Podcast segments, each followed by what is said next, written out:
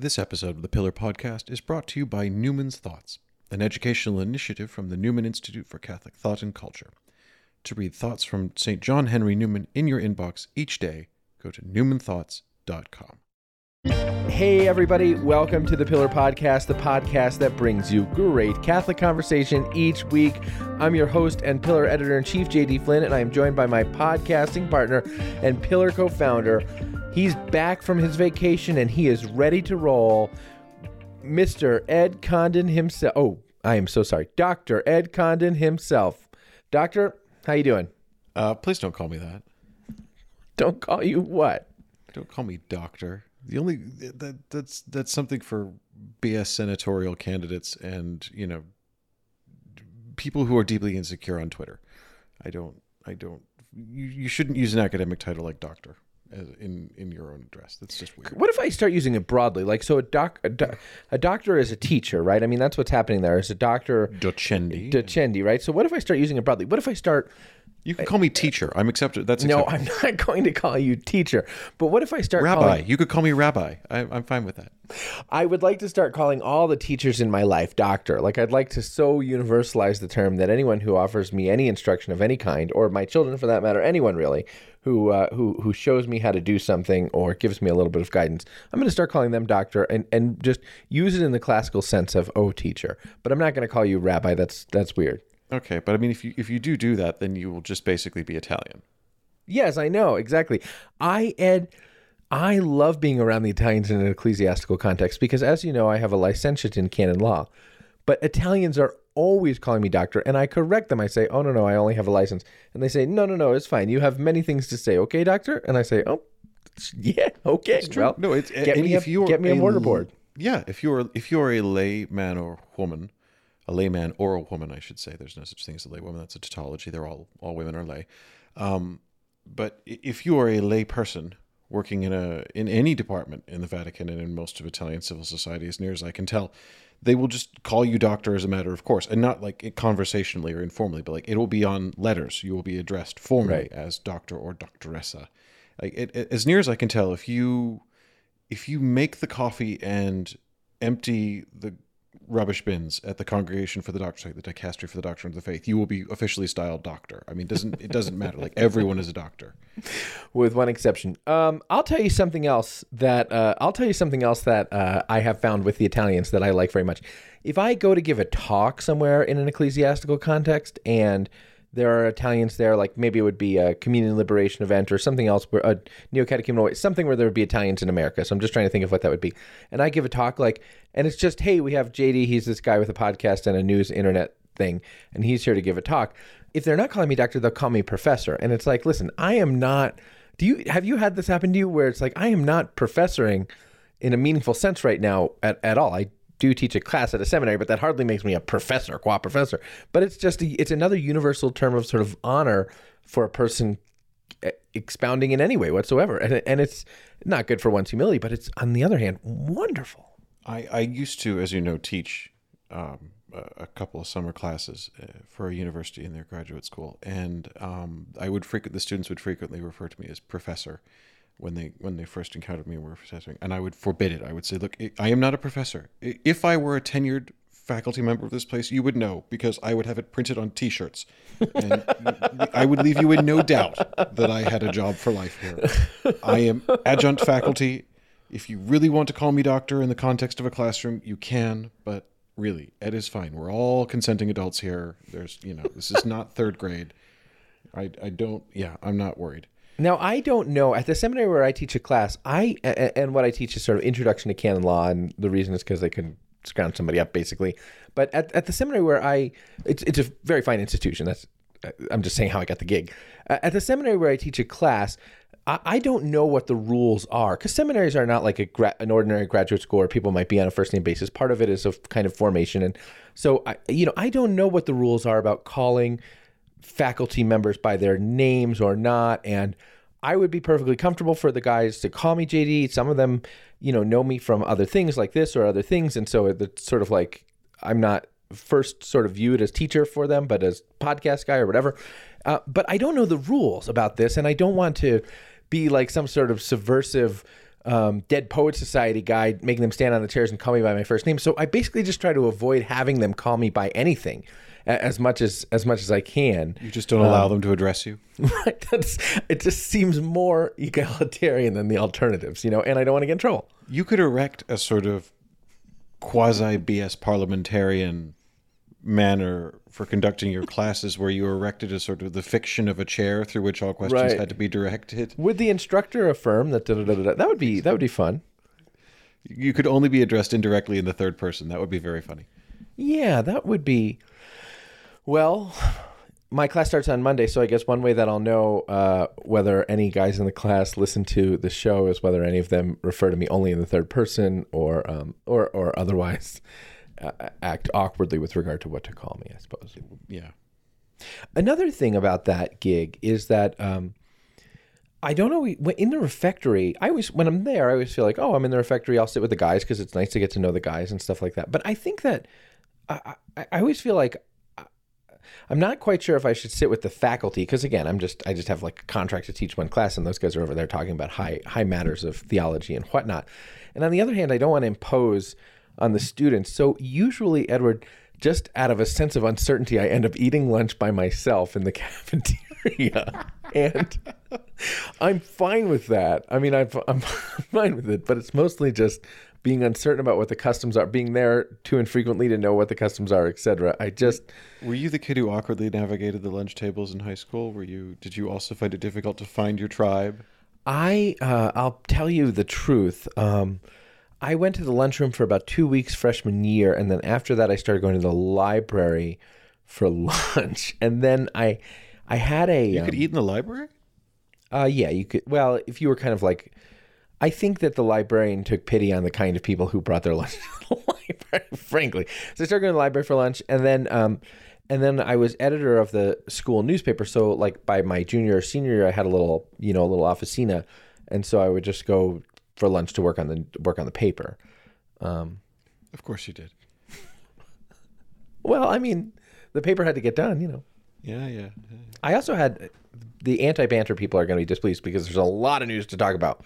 Um, but I also had a because of the newspaper thing, I had a key to the faculty bathrooms in my high school, which was a nice nice perk of the job. I, I imagine that would have been come in handy come senior prank time. Oh gosh, no, I just liked a quiet play and clean place to use. You were a good kid in high school, weren't you? well. I mean, I didn't want to abuse the privilege. yeah, I bet you were a Boy Scout. Um, yeah, of course. You didn't know that, No, I didn't, but Okay. I, I can guess. Boy- oh dear. scouting is awesome. Well, I'm sure. I'm, I, I make no doubt. I, I'm sure that eating your lunch in the library is great. and you know,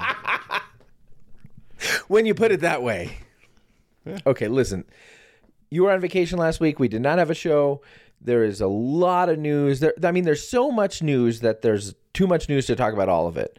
Um, but a lot of things have been happening in the life of the church. On Saturday, uh, the the Roman Pontiff will elevate uh, 20 men to the College of Cardinals, completing what has been really um,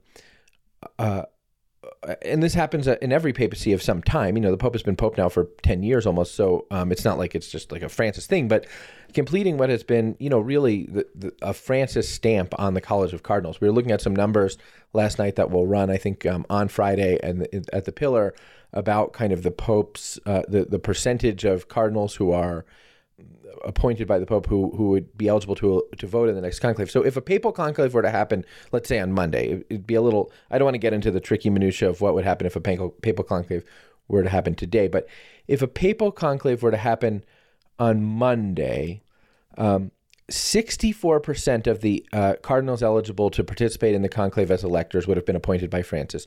29% would have been appointed by Benedict XVI. And what percent do you think for John Paul II? Uh, nine percent. That's right, seven percent. Yes, seven percent of them would have been uh, el- eligible, would have been appointed by John Paul the two. But if a papal conclave were to happen next year, uh, sixty-nine percent of the uh, cardinal electors would have been appointed by Francis, twenty-five by Benedict, six percent by John Paul the two. And if if a papal conclave didn't take place until twenty twenty-five, so that's now three three years away, eighty percent of the electors would have been appointed by Francis, assuming the Pope didn't make more cardinals between now and then. 80% of the electors would have been uh, appointed by Francis, 16% by Benedict XVI, and uh, this is very small 81, 16, whatever that other very small percentage is, would have been appointed by John Paul II. Well, that makes sense. I mean, yeah, I mean, just time marches on. Yeah, it's, I mean, I, I don't know what percentage off the top of my head of cardinal electors uh, that returned. Benedict Oh, that's a great question. I hope I hope Brendan will put that in his story. Yeah, I bet it was well over eighty percent. Yeah, and you know there was Benedict's papacy was relatively short, all things being equal. So I suspect the percentage of cardinals who had been appointed by JP2 who elected both Benedict and Francis is higher than would be the case in other cases. That's a really good question. I, I, I wonder if Brendan. I hope Brendan might have the uh, ability I'm to put sure that in he his story. will. He Well, usually has every base covered. He usually does. He's a great, a great journalist and uh, and do, doing really cool stuff. And uh, and so I've been really finding this cardinal stuff interesting. So on Saturday, the Pope will appoint, uh, or excuse me, elevate new uh, members of the College of Cardinals. It's a little interesting because um, being a cardinal is not a sacrament. Being named to the College of Cardinals is principally a juridic act, which is to say, um, you know, a, a, a human act of law. There's no spiritual change, ontological change, grace conferred at the time one becomes a cardinal. Um, but there is uh, there is both the nomination of a person as a cardinal and then their um, elevation to the College of Cardinals at a consistory or a meeting when they actually kind of get a red hat and people start referring to them as cardinal and stuff like that. And I suppose in a certain sense, uh, that might be like the nomination and the installation of a pastor. Um, although um, a pastor a pastor becomes a pastor when he takes possession of the office. When does a cardinal sort of take the rights and duties of being a cardinal, Edward? Uh, well, we we tried to answer this the other day, a couple episodes ago, I think, and I remember looking over UDG, and it's, I, I think it is from the moment the formal announcement is made. So what we've had is the the sort of formal announcement of the Pope's intention to gazette, if you like, these new cardinals, which is what will actually happen on Saturday when the consistory meets. The Pope will sort of you know announce and formally enroll the new cardinal. So it's not, as you say, it's not um, it's not a sacrament. It's not something that is conferred by you know in a in a sort of liturgical way or anything like that. So it's not the there's no moment of you know laying on of hands or something like that, and the, the magic occurs and you you achieve the administrative rank of cardinal. Right. Um, I think it's basically the the moment when the consistory formally opens and the names of the new cardinals are read, as near as I can understand it. Yeah. Um, a pastor, I just looked in the law because I found myself curious exactly how this is phrased. Because the installation of a pastor, the sort of ritual, liturgical installation of a pastor, often happens well after the pastor has been in the job. Um, 520, canon 527, one, the person who's been promoted to carry out the pastoral care of a parish obtains this care and is bound to exercise it from the moment of taking possession. And so taking possession of the parish is distinct from the sort of litur- can be distinct from the sort of liturgical act of, of installation. Sure, but there are, I mean, um, absent the duty to participate in a conclave if one is suitably qualified by age, I, I'm not aware of any duties that are attached to the cardinalatial state other than to advise the Roman pontiff as he requests and directs. So, whereas if you're a pastor and you're in the parish, even before you formally take possession, you still have a job to do. You still have to be offering the masses per populum. You still have to be making sure the the and you're still functions the juridic par- representative of the parish. yeah, there- there's a whole set of legal obligations and you know functions of office that you have that have to be done. Someone has to be doing them. Whereas with a cardinal, you know, there's it's it's a pretty red hat, and you you do what the pope tells you. That's pretty much Well, it. you don't have a job until you do, right? So the reason it becomes relevant is you don't have a job until you do. And when you do is if there's going to be a conclave for the election of a new pope because of the death or retirement of the Roman pontiff. And uh, and so the, the the reason this becomes relevant is the question of sort of what happens during this intermittent period with regard to. But we always know when the pope is going to resign. I mean, it's, it's always they. He always makes very clear there's suspicious activity around the Vatican. Um, you know, bishops start showing up, um, and and monsignors and priests are seen at mass in St. Peter's, and you know the the usual in-depth papal sources like Megyn Kelly, you know, are are, are usually good at telegraphing long in advance, so we know. Ed is being uh, Ed is being clever, as it were. Is that is that No, right? No, I'm being ironical, JD. I am saying something while meaning the opposite. Cool. Okay, uh, Edward. Um, so that's one thing that's happening is the Pope is uh, elevating men to the Sacred College of Cardinals on Saturday. Um, but some other things have happened in the life of the church lately that we wanted to talk about. You're giving me eyes. Yeah, I was. Well, I mean, do we? We there are some people apparently going to turn up to the consistory on Saturday that caught my attention as a news item. Eh? Well, Cardinal Angelo Becciu. Oh allegedly- yes, sure, right. So Cardinal Angelo Becciu is in Pillar reader, Pillar Cardinal reader Angelo. Cardinal Angelo Becciu, who's on trial for uh, embezzlement, abuse of extortion, office, fraud, abuse of office, conspiracy. Contimi- intimidation of witnesses, these things. Uh, Cardinal Angelo Becciu, um, the uh, you know we need a name. We we need to start calling him like the Sardinian Stallion or something, don't you think? No, you don't Uh, think. You don't think. not not the Sardinian stallion. No, not- but we do need a name like that. I mean, we need some sort of What about Angie the knife? Angie the Knife. Okay, Well, no, so- because the town in Sardinia that he is from, from. his hometown, Yeah. where they call him affectionately Don Angelino, Mm-hmm. um, is famous for their their switchblades. That's that's what the the town and the region is famous for. Is they make these artisanal knives that are yeah, um, highly prized and and used in everyday life there for you know the the kidnapping and assassination of visitors and uh, the removal of stones from horses' hooves and I'm sure other things too. and he is, as it were, a very sharp cookie. So maybe Angelino the Sharp. The sharp Yeah, that's not so good. is is sharp a noun? Can you be a sharp? Well, like the valiant or the brave or the sharp. oh, I see. I see. No, you keen. the keen, Angelino the keen, Angeline the keen, keen Angeline. Okay, so This keen. is going nowhere good. no, gosh. So Keen Angeline is coming to the, um, but that's a podcast, ladies and gentlemen. We're just talking here.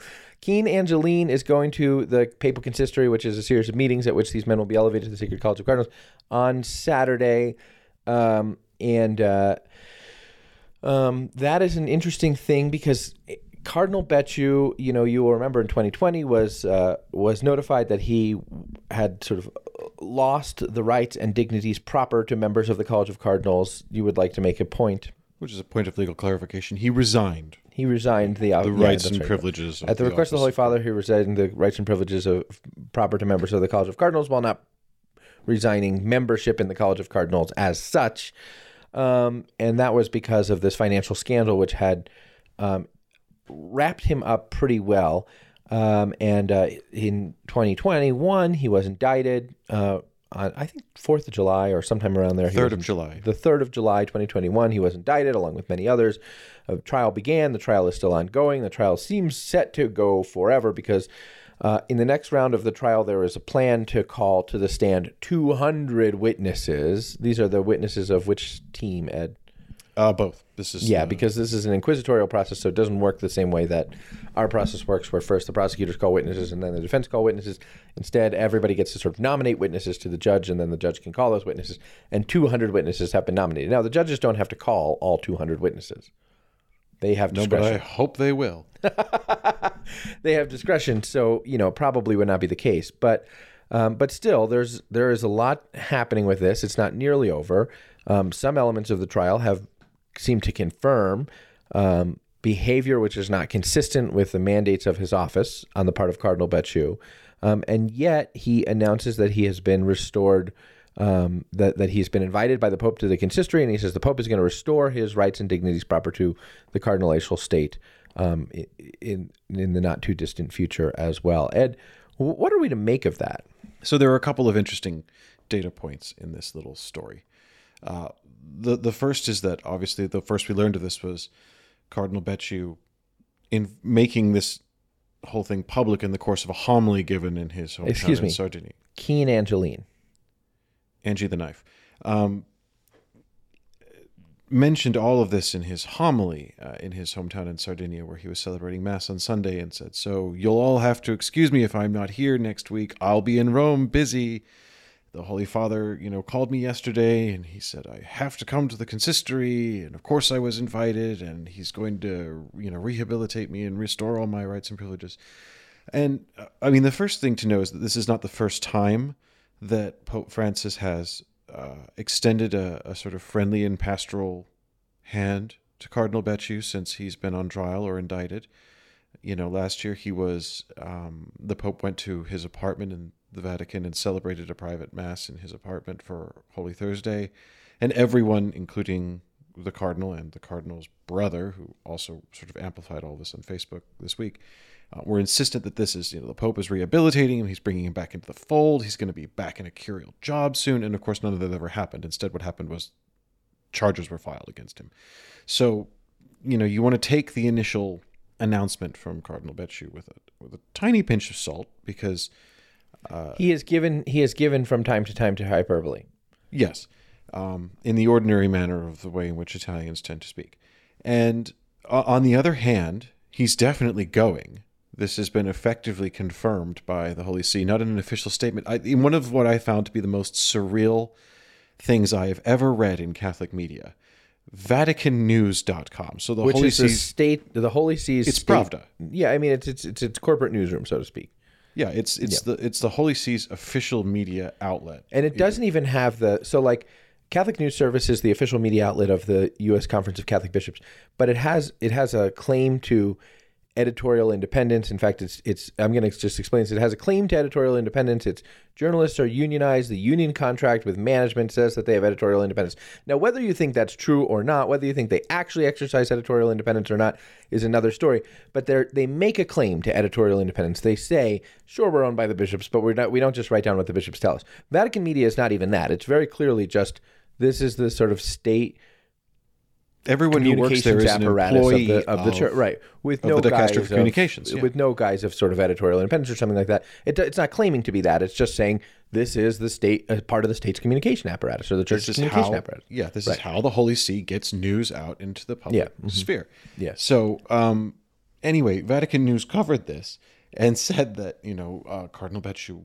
had has said all these things and confirmed that he would be coming to the consistory at the invitation of Pope Francis, but that went on to quote anonymous curial sources Right. to say, well, of course, there's many ways that he could be invited, and it doesn't necessarily mean the Pope is going to be rehabilitating him and restoring his rights and privileges. He could just be invited effectively as a Yeah, this would be like if Pillar Media put out a pre- our little Pillar Media puts out a press release about something that we're doing, and then in the middle of the press release, it's like sources close to Pillar Media told Pillar Media. Pillar Media that done it. It's like, wait a minute, what? What is happening here? Well, and so what you can pick up from that basically is that Pope Francis did this and he didn't tell anyone he was doing it, and everyone in the Vatican has got their hair on fire saying, "Oh God, what's happening? What's going on here?"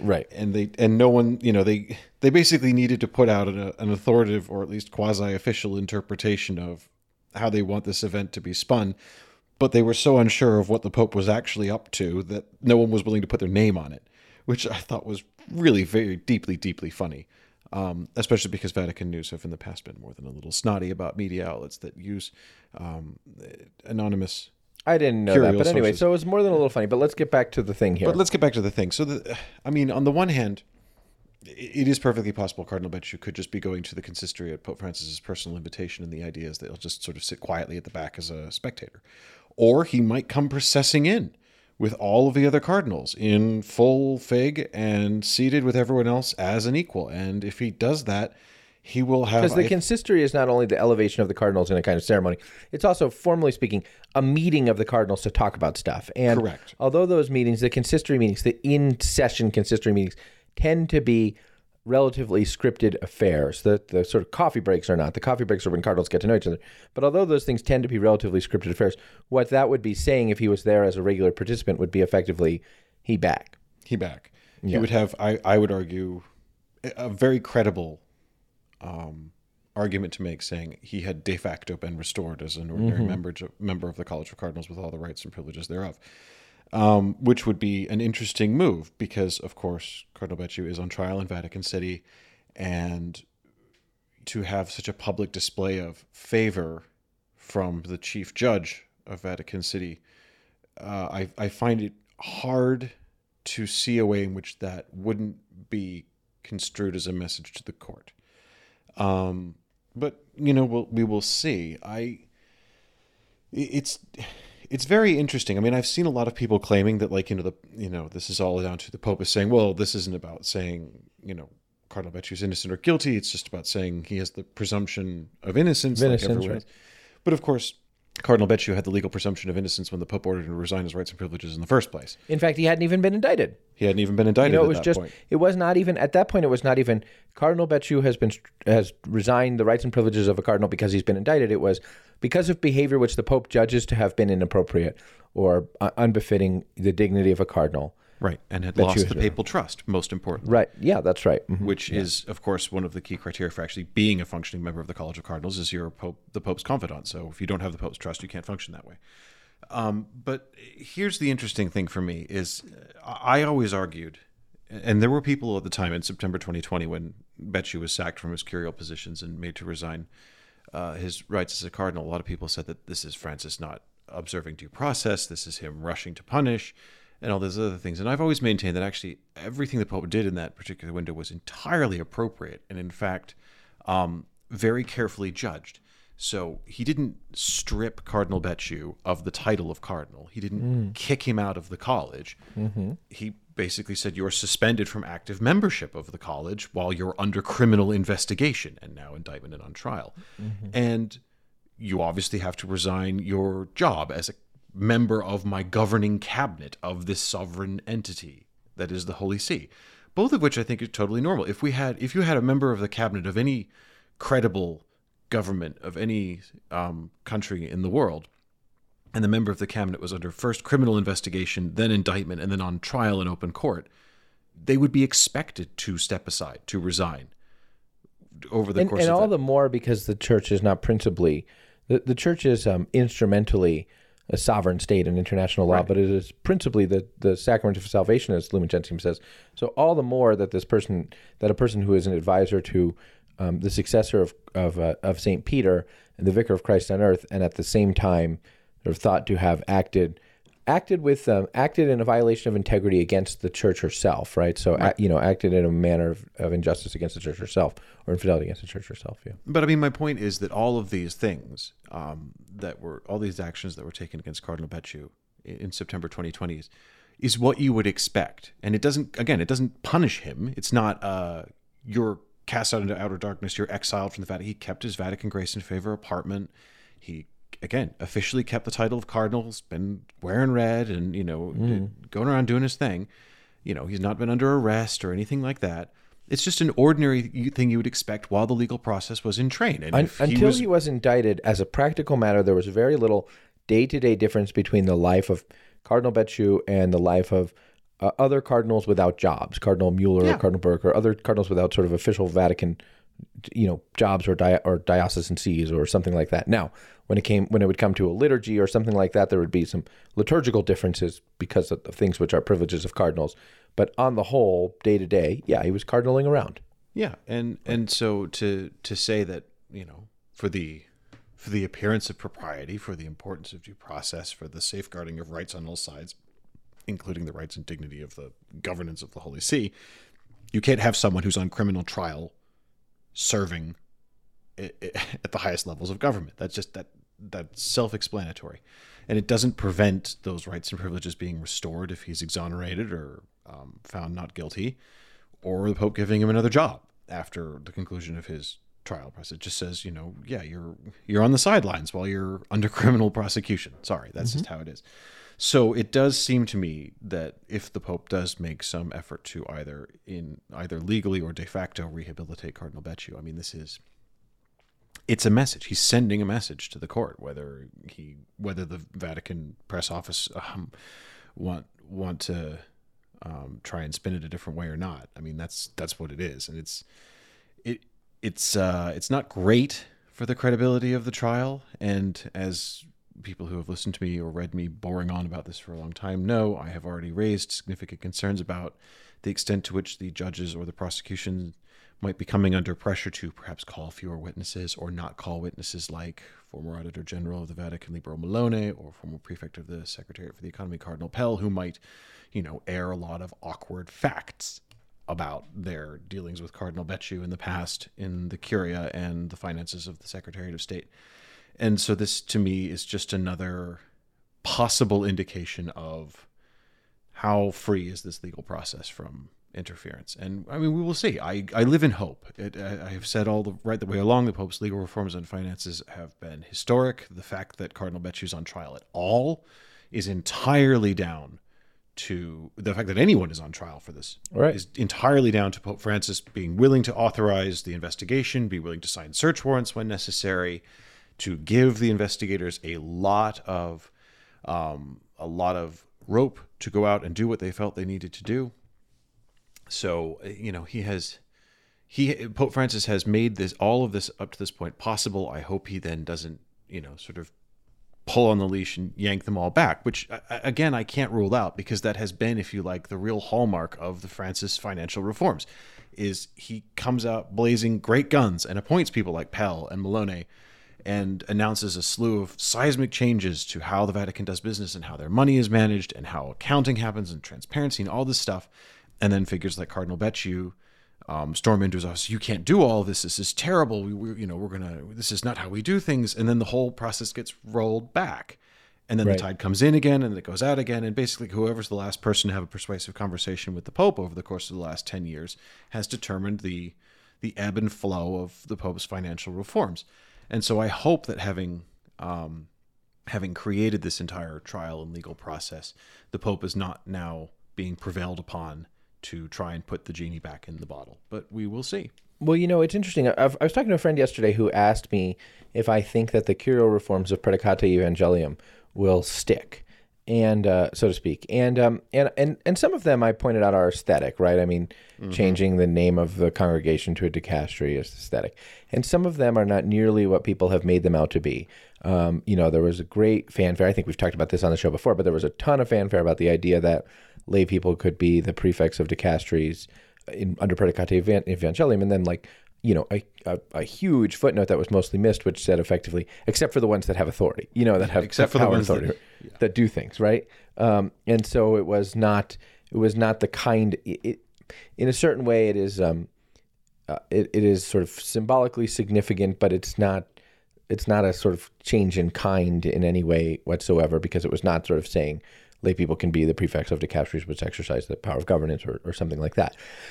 So those things are just th- that could have been done anyway. Actually, right? It wasn't like Praedicate Evangelium did something to a layperson could have been appointed the president of the Pontifical Council for Culture before before that, right? Um, Right. Yeah.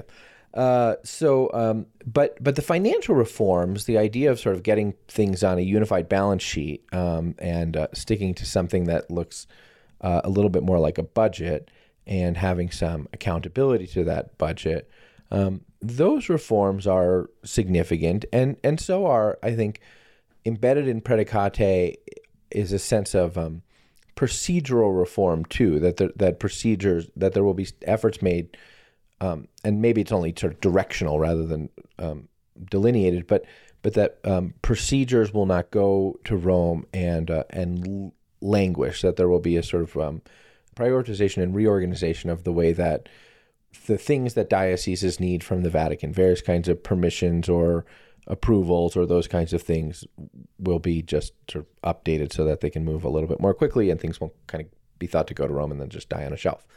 Um, but all of those things that where the rubber meets the road, the, the the financial things, the organizational, systematic things, the sort of even accountability measures that are built that are sort of baked in, um, those are well laid out ideas about um, organizational health for the Roman Curia. But whether they um, whether they're manifested or not, whether they sort of take root or whether or not they only exist on paper while the Holy See continues to do what the Holy See does, has a lot to do with whether someone ha- will have like both the persuasive power and the will to see them come to the fore in Rome, like to actually put them into practice. And I don't see that happening um, in this papacy because um, the major sort of cardinal figures at the Holy See right now uh, have many other things on their plate, or they're having there are issues which are arising, which make it difficult for them to do that. You know, Parolin has so many sort of other things going on, and Parolin has, in, in a certain way, one element of the of the reforms was that Parolin and his dicastery lost the confidence of the Holy Father to ex- exercise certain administrative prerogatives, um, and uh, and so I don't see it happening. And and the the Pope himself uh, does not seem to be a detail guy in in the sense that he wants to sort of be exactingly uh, doing this stuff. Plus, um, what we have seen, even since the promulgation of Praedicate Evangelium, the Pope's curial reform just a few months ago, is a kind of chipping away at some of the more significant parts. And this week we saw a kind of major reversal, even of a part of the Pope's curial and financial reform that he's been working on for years. And it was a kind of a reversal that just kind of came out of left field. Would you Well, not say? I, I wouldn't call it a reversal. I'd, I'd, I'd say it was the opposite of reverse. It was a, a, doubling or tripling down of a of a reform. Well, what I mean is, APSA had been built up and empowered. APSA had been built up and empowered. APSA had been built up and empowered. Whoop. APSA is out of the loop on a lot of things. Yes, there's definitely that. I mean, there's, the, but this is, you know, again, when I said that the the sort of tide, the ebb and flow of the financial reforming tide in the Vatican has been obvious in the last couple of years. One of the ways you you've seen that is there has been this tug of war between APSA and the Secretariat of State and the um, Secretariat for the Economy about who has control or oversight of what, and powers and responsibilities have been were moved into APSA, then moved out of APSA, and then moved back into APSA. And as you say, it was built up as being this is going to be the place where all the Vatican business is done. This is going to be the thing that watches all of Vatican's money. Um, they are going to be the sole sovereign wealth manager, asset manager, investor, everything for the whole Roman Curia. It's all going to APSA, which is a huge change, taking away from all of the different departments and saying you're all going to give your money to APSA, and APSA is going to take care of it all for you. And you know, that was that was the that was what Praedicate did when it was promulgated. And then this week, um, the Pope issued, as you said, a, a, a, an authoritative interpretation of this provision in Praedicate that said Not by virtue of an instruction to a sponte, but by virtue of a rescript or request for clarification on this Yes. effectively. uh, effectively. And what is fascinating is this clarification said, "Oh yeah, when when it says APSA is in charge of all um, immovable or movable investments, so real estate and cash and investments and stuff like that, um, and it has to transact all its business through the IOR, the Vatican Bank, so called. Um, what we actually meant was." The IOR is the asset manager and Right. has exclusive competence over everything except for the real estate. will do this, what we meant is the IOR will do this. Yeah, what we meant And was you the should IRL. read, and and we're not changing the norm. We're just saying you should read this part that says APSA will do this to to, To mean something completely mean different. The IOR will do it. Right. Yeah. Uh-huh. yeah, to mean that APSA will actually have nothing to do with it. So Which- big picture, what does that sort of suggest? I mean, what is the implication? I, what does it suggest? I have absolutely no idea. I have not heretofore seen. I mean, the IOR has been in the course of this whole trial and financial scandal have been kind of the the lonely picked on good guys in the corner who you know it was they it was the director and president of the IOR that triggered the investigation into all of this because the Secretary of State lent on them for a 150 million euro loan that they're like, well, this looks sketchy as I'll get out, and we're not going to say yes to it. And then you had Parolin writing to the bank's president saying, this is for the you know ultimate overriding priorities of the Holy See. How very dare you? You will approve this. And you had Archbishop Peña Parra ordering, and they've said this in open court, um, ordering retaliatory investigations into the bank's director for daring to reject the loan application and everything. Uh, and and to their credit, these guys held their nerve and they and they went to, as near as I can tell, the ASIF, the Vatican's financial watchdog, and said, "This looks really sketchy." And they basically said, "Ah, whatever, we don't care. It's nothing to do with us. Don't bug me. We're all making lots of money from the Secretary of State with side contracts, so we'd prefer not to think about this." And and they didn't take no for an answer. They went straight to the Pope and the Vatican prosecutor's office and said, "Will someone please look at this?" And the Pope signed a bunch of search warrants and everything. And so the IOR have been kind of the the most credible for a couple of years now financial institution the Vatican has. Um, it's the only place that's still largely staffed and run by Pell era appointees, and you know they've kind of been. I mean, the other thing is they're not technically um, a dicastery of the Roman Curia. They're not a department of the Roman Curia in the way that the Secretary of State is or APSA is. They're a commercial bank in Vatican City. Right. They have a board of governors. Yes, it's owned by the Holy See, and the governors are appointed by the Vatican. But you know, legally, it operates as a it's a high street bank. It takes deposits from Vatican employees. It lends money on commercial terms. It you know all of this stuff, and so giving it exclusive competence over the Holy See's asset portfolio is kind of a huge deal. Deal, But I mean, yeah. I've never detected in anything over the course of the scandal and trial and everything, um, any sympathy for the IOR, any sense that the Pope was getting fed up with uh, Bishop Nunzio Galantino, who runs APSA, and you know who makes frequent public appearances saying we're doing great. Uh, sometimes when they are doing quite well, and sometimes when they're doing terribly, he still says we're doing great. Uh, or, or anything like that. I mean, it's it's just it's not been on the cards, and it's been at no point has the IOR been, if you like, um, a point of reference in this sort of departmental tug of war over control of Vatican investments. So it's Yeah. it's very weird. And uh, the last thing I'll say on this is, of course, that you know, to say what does it suggest? I have no idea what it suggests. It doesn't make any sense to me. This seems to have come out of nowhere. But what does it mean? Is it does mean that all Vatican business is going to be subject to international standards and inspections because the IOR is the only financial institution in the Vatican that's subject to Moneyval inspections. And so there's going to be no more off balance sheet transactions by Vatican dicasteries because if everything's being managed by and through the IOR, that's all going to be there to be inspected. And that's a huge change. Yeah, that's right. Okay, Ed, when we come back from uh, commercial, we're going to talk about something completely different. Um, but first, this word from our sponsor. Ed, uh, this week's episode of the Pillar Podcast is sponsored by Newman's Thoughts, an educational initiative from the Newman Institute for Catholic Thought and Culture, which um, is meant to encourage uh, people to read St. John Henry Newman and to bring his thoughts and his ideas um, into com- the conversation of today's church. I'm a big uh, I'm a big fan of uh, of St. John Henry Newman. I've been reading Newman for a long time, and and I think Newman is really important.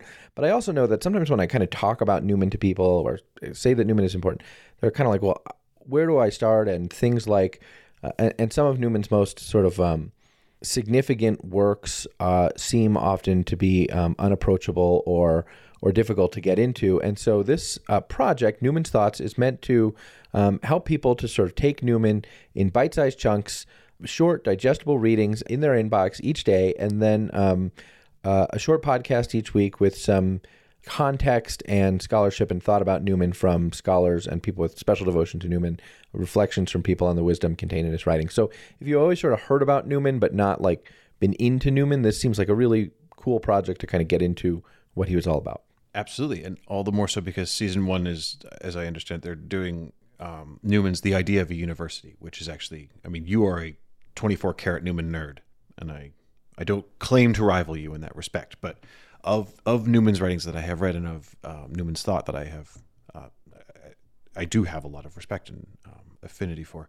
Uh, I love the idea of a university. I think it's, it, it, I don't. I, I'm not sufficient enough of a Newman scholar to say it's his best work or it's his most accessible or whatever. It's just the one that I've I've read the most and liked the most and find myself thinking about the most because it's I mean it is about the idea of a university, but it's also the idea about virtue and education and Freedom. freedom and the development of thought and conscience and good habit and you know it, it is I, like i said it is my favorite work of newman and the idea of breaking that down and sort of delivering it in um, in chunks along with context and uh, unpacking it a bit on a daily basis sounds really cool i mean the other thing that they're doing um, as I understand it, is that it's it comes along with a sort of devotional aspect that also includes Newman's prayers and and things like that. And I think that's that is a great thing about having a serious intellectual heavyweight who is also a saint in the church is you know it can it can fuel both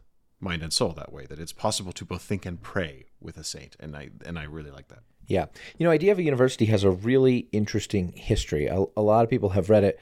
A lot of people don't realize the sort of very unusual set of circumstances by which it came about. And if you're interested in learning about that, I'd wager that signing up for Newman's Thoughts, this educational initiative from the Newman Institute for Catholic Thought and Culture, will tell you what it's all about, where it came from.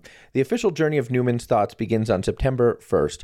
Um, and listeners who subscribe will receive day by day reading or day by day readings guide that you can follow at your own leisure and then go back to past episodes to enjoy expert commentary at your own pace. The really interesting thing about this is that it's all free. Newman's Thoughts is a project of the Newman Institute that's just aiming to help people better understand Newman and what he can contribute to life of the church. So if you're interested in um, this Newman's Thoughts project, Ed, what can you do? Uh, you can find out more by going to newmanthoughts.com.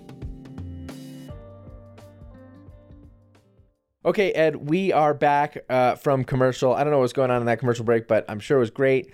Uh, I was actually while you were having the commercial break, I just took a minute to just read some uh, some writings. There's a saint I like named John Henry Newman, so I just took a couple minutes during the commercial break to read some stuff from Saint John Henry Newman. I don't know what you all were doing, but anyway, this week the Church in the United States saw the death of uh, of a bishop. A, a noteworthy bishop, um, you might even say notorious, a noteworthy bishop. Uh, we saw the death of um, Archbishop Rembert Weakland, formerly of Milwaukee, who is one of the most, um, I don't even think it's fair to say controversial, just sort of ignominious, Disgraced. ignominious, yeah, um, bishops in American Catholic history. The reason I don't want to say controversial is because I actually think there's very little controversy about him. There might have been. Weakland was.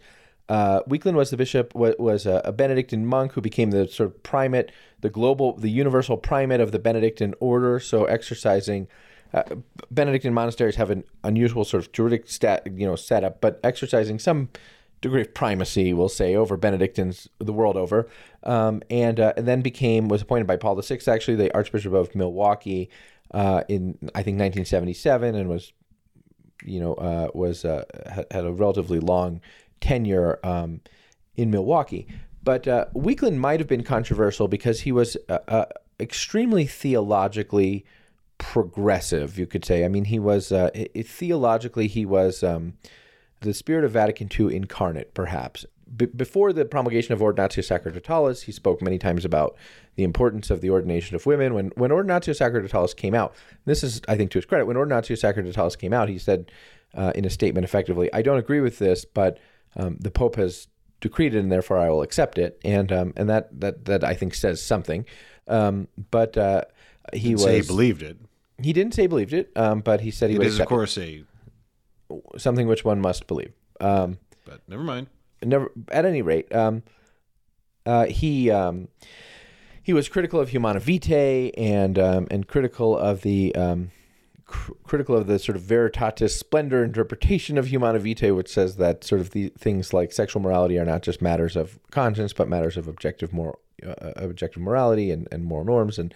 And, uh, and and that conscience itself is not a thing which allows one to sort of deviate from from moral norms. He was critical of, in many ways, the church's emphasis on its opposition to abortion. He was regarded as a sort of liturgical innovator in many ways. Um, he was regarded as an innovator in um, in priestly life and ministry. Many priests of M- Milwaukee who served under Weakland have talked to me about his um, uh, his famous sort of push of priests out of the rectories and into apartments because he thought it would be better for priests to live not in rectories which he thought were sort of comfortable and also removed, but in apartments in which they would be more able to mix with the people. Leave that one alone.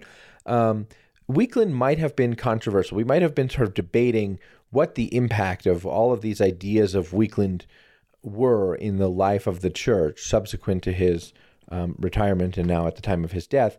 But all of that, all of those things that made Weakland kind of um, a figure kind of of the far left who had both his admirers and his critics were overshadowed by the revelations that came out at the time of his 2002 retirement when um, he was accused of having had a sexual relationship with uh, a much younger graduate student, and this and the um, the man whose name was Paul Marcoux um, accused Weakland of uh, of committing the act of date rape of of having raped him. Weakland admitted to the affair, said it was consensual, um, admitted that he had paid the man four hundred fifty thousand dollars in a settlement uh, Of a- archdiocesan money. of archdiocesan money with a confidentiality clause to settle the whole thing. Um, expressed contrition that his behavior had caused scandal, but was insistent that in fact this was a consensual love affair, that he was in love, and that their sexual contact had been consensual as well. But rem- but remained accused of of uh, sexual assault, and uh, and subsequently it emerged that Weakland had been among the most notorious uh, to move. Uh, um, priests accused of child abuse from one parish to another without sufficient uh, juridic intervention or notification to the you know or, or protection of the people of God that Weakland had been one of those to sort of um, reinforce not only sort of accept but reinforce the idea that pedophilia was a sickness which you know which should be treated not with um, which there is a mental health component to it but which should be treated not with only justice but with um, you know only therapeutic invention uh, interventions sort of with the omission of justice Um, go ahead. You would like to say Well, I was say not. You, you said it should be treated not only with justice but with. It's my understanding that Archbishop Weakland didn't think it needed to be Right, treated with that's what justice at all. He in fact disputed the criminality of the idea of sexually yeah, abusing a child. That's right. Yeah, and and was and said at one point that um, when a, Some of them were know, basically very aggressive prepubescent teens who knew what they were doing and had. A, I mean, let's just say people came on to Archbishop. priests and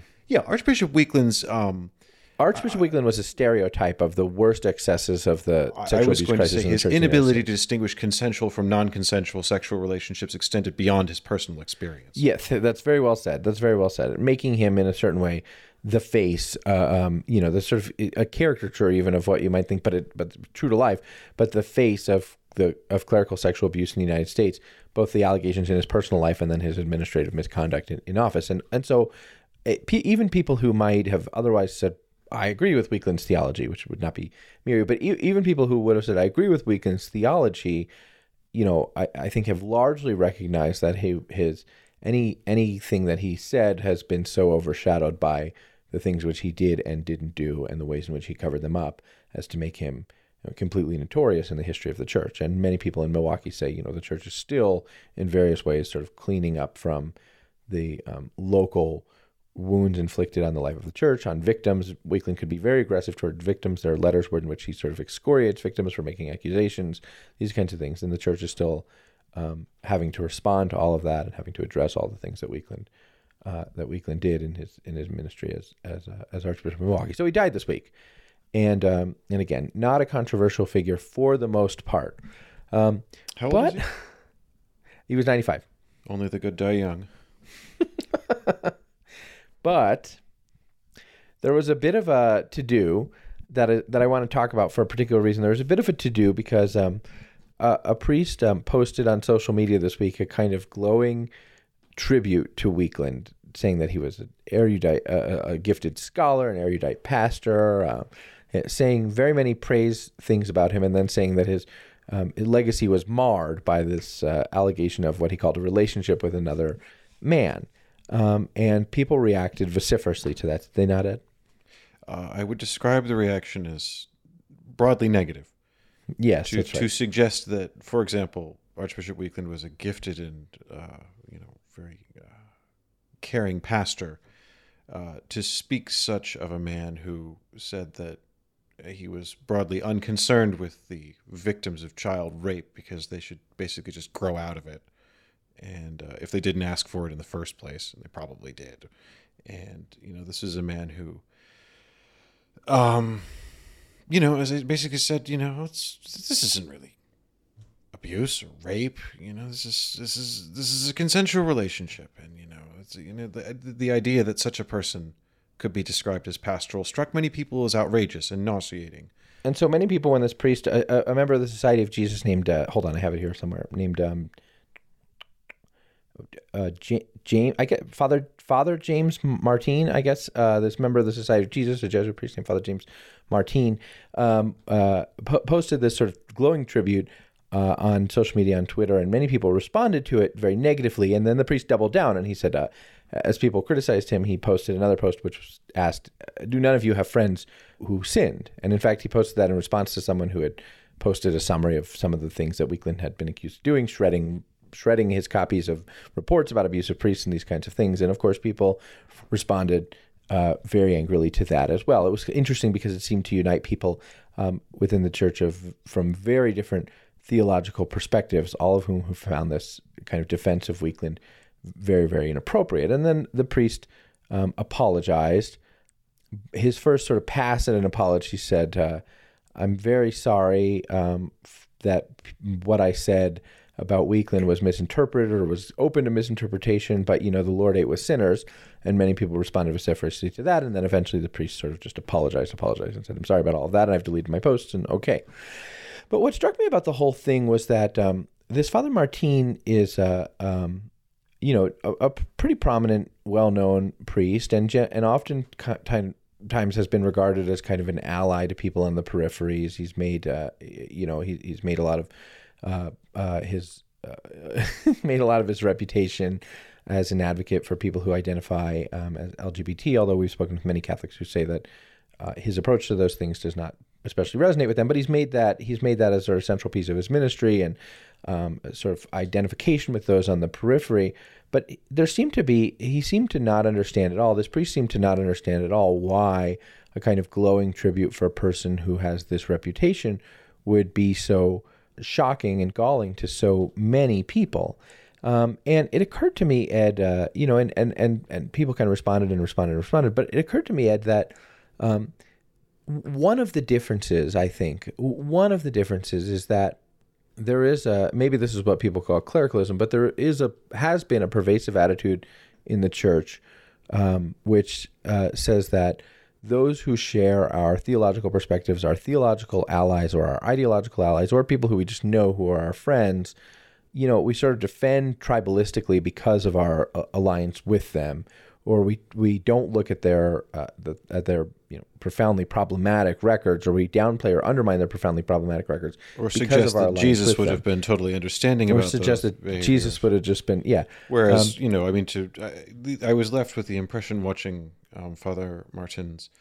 Uh, sort of passes at apologies. I, I was late coming to this particular event because I I've been I've been still enjoying the sort of remnants of my holiday, and so I haven't been on Twitter as much as I I, I was previously. But it struck me that the implication, uh, reading his Twitter feed as a whole, would be that our Lord dines and loves and would sit comfortably next to uh, those who facilitated the abuse of minors in the church, um, but only if they like tambourines that. For example, it was as I, I subsequently discovered going over his uh, his Twitter timeline. Father Martin, for example, said that it is extremely hurtful to the memory of abuse survivors that Cardinal former Cardinal Law of Boston, um, sorry, Cardinal Law, formerly the Archbishop of Boston, uh, was buried uh, in a full fig ceremony in the in the Vatican or whatever, and that this you know giving this sort of public recognition to a man who had done so much damage to individual uh, victim survivors of sexual abuse, uh, to say nothing of the of the reputation and um, you know coherence and moral coherence of the church itself. You know that this is a terrible thing. That you know would have been better if Cardinal Law had basically been quietly dumped in a pauper's grave and forgotten about. Um, but this courtesy, apparently, uh, this consideration for victim survivors doesn't extend to people that Father Martin and people like him liked. That you know, it's uh, you know, Jesus is not concerned with your crimes against children, but he might be awfully concerned about your political beliefs. Was the was the was the tone of what I got from that? Yeah. And it's just you know since 2018, I think there has been just Jesus a radical sees with sinners, but not conservatives. Was kind of what I got. Right. impression I yeah, I think that's right. I was struck in the course of this whole thing by the way in which there's been a radical shift for very many Catholics since 2018, and I would say myself included. I think of better recognizing the profound effects of um, clerical sexual abuse, partic- or of sexual abuse, particularly in the context of the, of the church. I think before 2018, I would have been among many, many people who say and, and say correctly that numerically sexual abuse occur is far more likely to occur in public school or in families or these kinds of things. And that is true. It, it is it true. Is, yeah. But it's not the whole of the story. The whole of the story is that um, sexual abuse in the context of the church is, in a certain way, uniquely harmful and uniquely galling because of how directly it contravenes and undermines the church's efforts towards the salvation of souls. And, it is, as Pope Benedict XVI reformed the law of the church to reflect, not just a sexual crime; it is a crime against the faith. Right. That's exactly that's exactly right. A crime against the the new code talks about sexual abuse being a crime against the dignity of the person. Benedict has also described it as a crime against the faith. And so, where once the law talked about it as a sin against the sixth commandment, that has been fleshed out to, to talk about it as a crime in, in two directions a crime against the faith itself and a crime against the dignity of the person. Yeah, it is, and, to, uh, it is defined as a theological crime. Right. Right mm-hmm. alongside violation of the seal of confession, right along desecration of the sacrament. Right.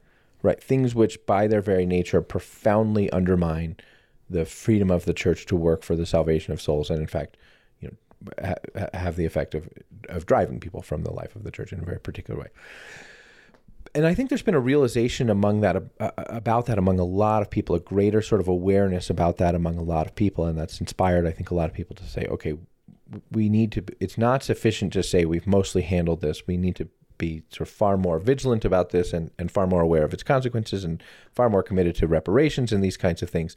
But but that attitude is not sort of universal.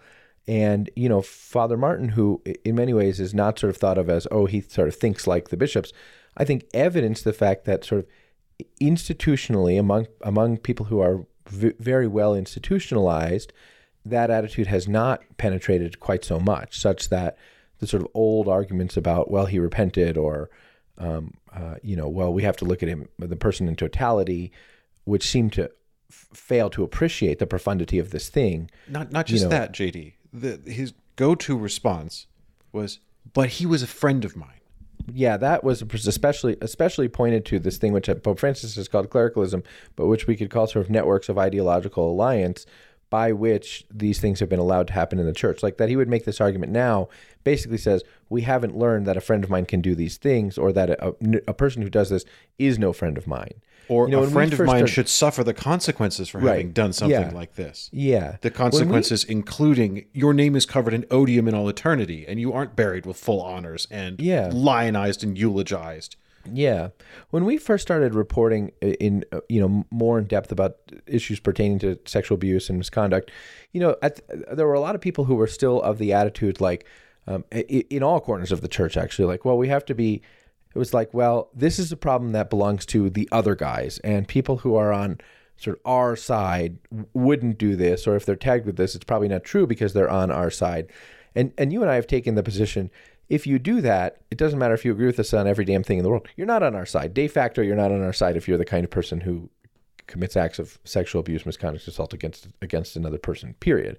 Um, and I, I think there's a degree to which Martin demonstrated that that attitude, the, that ideology, and sort of alliance, theological alliance or personal alliance or whatever, can still is still really impacting the way these things are handled. Martin sort of brought that to fore in a way that has been evident but unspoken mostly since 2018. Yeah, I would agree with that. That the the this is not to say that it's only people who would share Father Martin's No, I don't think it is ideological bent. No, this is it, it is still an omnipresent Yeah, uh, emotional default setting in in large and even people who don't share. I mean, I was reading the um, the Archdiocese of Milwaukee's and the Archbishop of Milwaukee, Archbishop Listecki's who doesn't share Martin's sort of theological share worldview at all? Martin's ecclesiology at all, put out a, a broadly, you know, muted but still broadly positive. I would Yeah. describe it, um, sort of. Oh, I think of I think effusively positive actually. Yeah. What- yeah. And I just thought to myself, you know, I I'm not suggesting that the Archbishop of Milwaukee should say of his predecessor on the occasion of his predecessor's death. Well, he has the legal right to be buried in my cathedral, so I'll honor it, but I'm burying him face down so he can see the devil coming for him. You know, I I'm not suggesting he should have said that, but I I do not understand why what possible motivation there is for issuing a sort of litany of his redeeming features when no no, no feature of the person's life or actions or thought or work can be considered redemptive next to the crimes that he committed that all there is to say is he lived he died he died in odium and we entrust him to the mercy of god. That is all there is to say about it. And the only reason i can think of why you would say such effusively positive again albeit muted compared to other people's testimonies to the man um, is clericalism. Well he's a brother bishop. I got to be nice about him. You know living or dead the guy wore a mitre so i gotta you know i gotta say nice things. I i, I, I can't think of any other reason can you Yeah, well, no, and to your point about it not being sort of only from a particular, uh, when we reported on um, on Cardinal Ouellet on allegations of Cardinal Ouellet's um, allegations of misconduct, Cardinal Ouellet, the prefect of the Congregation for Bishops, is accused by a woman of, uh, I think this happened last week, is accused by a woman of having. Um, effectively groped her inappropriately when she was an intern in the Archdiocese of Quebec, where he was Archbishop in the 1990s. Um, or excuse me, in the early 2000s. When we reported on that, we heard from people, actually, interestingly, people who are sort of of Father Martin's vintage or generation, but not would not share even a minutia of ideology with him. But we heard from people who said, like, well, Cardinal Ouellet is a good guy, so this is probably political, you know? And um, I, I don't completely deny the possibility that it's possible that these kind of things are political. Although it's not the Occam's razor explanation by any stretch of the imagination. It's not, in my uh, experience or, or observation, the most likely explanation. And there are any number of possible explanations that situation has not been fully investigated or explicated, but but there are but uh, that that that it's like well this person is a good guy in these ways and therefore this is obviously not true reflects again that same sort of um, propensity towards um, ideological self-protection or, or, ideological wagon circling that has been so pervasively damaging in the life of the church over the last probably right years. And, and and while this is not something I would say of Cardinal Ouellet because it's it, it's not there to be said as true, but um, so apart from his case, but taking that, you know, what you're saying about the the the reflexive is to say, well, this is one of our guys. This is a good guy. It's probably not true. The next step beyond that is almost inevitably reaches, and even if it is true, he's still one of our guys, and you know we gotta we gotta stand by him and do the right thing by him and make sure that you know. And, and, no, we didn't hear people say that. You're, no, I didn't. I said not. This is not about. Ouellet. This is Right. not about Ouellet. I'm saying as a Right. general principle, that is the next step, which is And where that- we were with Father Martin, is which is ordinarily covered with with things like, well, because you know Jesus ate with sinners. You know, none of us is perfect. Yeah, right, exactly. So there is a way in which kind of cancel. I don't want to talk about cancel culture, but there is a way in which sort of um, the opposite of that can go to extreme, where anyone who is accused is perceived to be guilty uh, automatically. Right. I mean, there is a way in which due process can be ignored both in the public square and in the church's own procedural mechanisms, and and that's not healthy either. no, um, none at all. But then again, know- did Cardinal Ouellet get due process? No, Cardinal this was the only thing that I, process, I right? stopped my vacation for was to write about this, and I know you wrote about it too. I wrote about it, um, but I had a long thing for the newsletter, but I had to scrap it because so much stuff happened. Well, I yeah no, I wrote about it in my, in my newsletter last week too. About you know, it, I I'm unpersuaded at the idea that the allegations themselves against Cardinal Ouellet are politically motivated, just because it doesn't. It's just The- not. It's not a particularly convincing idea. The origin and timeline and development of the whole thing doesn't strike me as it's it's if if your goal is to sort of publicly undermine Cardinal Ouellet, that's this is not how you go about it. Um, but on the other hand, I'm perfectly prepared to believe that the way the allegations were received and handled at the Holy See was political. Um, that strikes me as extremely persuasive because there are plenty of cardinals or archbishops, like, for example, uh, former Archbishop of Paris, Michel Aupetit, who was Mm-hmm. fired for summarily, without, as I can tell, for any something process. which is uh, having sort of an ambiguous, quote unquote, ambiguous relationship. You know, during when he was a priest, which Holy See knew about when they appointed him a bishop. right, um, and and had committed, as near as I can tell, nothing approaching a, a canonical delict, and no, um, certainly had committed no no um, alleged criminal activity uh, or canonical delictual activity as a bishop. He was summarily fired um, on Ouellet's watch, and yet Ouellet seems to have been the subject of uh, not exactly the same, but similar allegations, and yet it was just sort of quietly kept on the back burner for 18 months, and someone with no obvious qualifications to investigate them had a couple of Zoom calls and said, mm, "Let's just stick a pin in this." I I find that curious. Yeah, yeah, yeah. It it is um, the inconsistency, the disparity of due of, of the possibility of due process is its own problem, right? And and and whether that the degree to which that ties into sort of ideological um, affinity is complicated, right? Because it does not seem as if it's cut and dry that these kind of people get this and these kind of people get this um, when it comes No. to accusations against bishops or something like that. We can name conservatives who are, you know, conservatives who are in office despite manifest evidence um, of uh, of all kinds of shenanigans. Um, you know, enough that you could make a, a, a Johnny Cash song out of them, and and then we could name you know uh, people who seem not to have gotten justice, who who would not be identified as conservatives. So so it's not it's not consistent. It's not intelligible or sensible as yet. And it's not justice as a result. Right. That's right. Exactly. That's exactly right.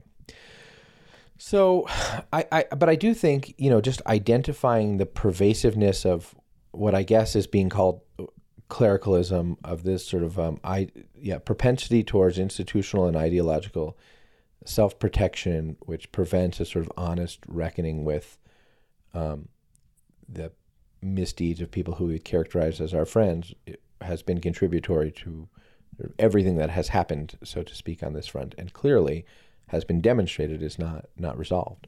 Yeah, absolutely. I mean, it goes back to the same thing with you know inviting Cardinal Becciu to the consistory this week. Is you know what what does this mean in terms of due process? Is he is he formally reinstated? Is he Right. is he back with? Is he supposed to go to the next? Con- Nobody knows. But there's no due process. There's no official clarification. There's no. There's only. "Ah, He's a friend of ours. He can come. and it is tricky. It is tricky to make sense of that, sort of um, pragmatically, uh, juridically, theologically, legally. It can also be tricky, and I think, to make sense of that spiritually, which we've talked about before. But one person who has helped me a great deal to make sense of these things spiritually is St. John Henry Newman, whose sense of history in the life of the church and controversy in the life of the church and its spiritual significance, significance of suffering is, and I'm not just you know saying this because it's much is really significant. And with that said, this week's episode of the Pillar Podcast was sponsored and brought to you by Newman's Thoughts, an educational initiative from the Newman Institute for Catholic Thought and Culture. If you're interested in Newman's Thoughts, uh, on the life of the church and the spiritual life in your inbox each day um, for free. Check it out at newmansthoughts.com. And Ed, this has been a great episode, and I look forward to talking with you real soon. That was so seamless. I'm going to be thinking Smooth, about it right? all weekend. I know. That I- was smooth. amazing. Hey, I do what I do. The uh, people think hosting is uh, is an easy gig. Um, You make it look easy. hosting ain't easy yet. Um, but the Pillar Podcast is a production of Pillar Media and Ed NGD production. I'm your I'm your silky smooth host apparently, and Pillar editor in chief JD Flynn, joined by my podcasting partner and Pillar co-founder Ed Condon. Our executive producer is Kate Oliveira, and we'll be back real soon.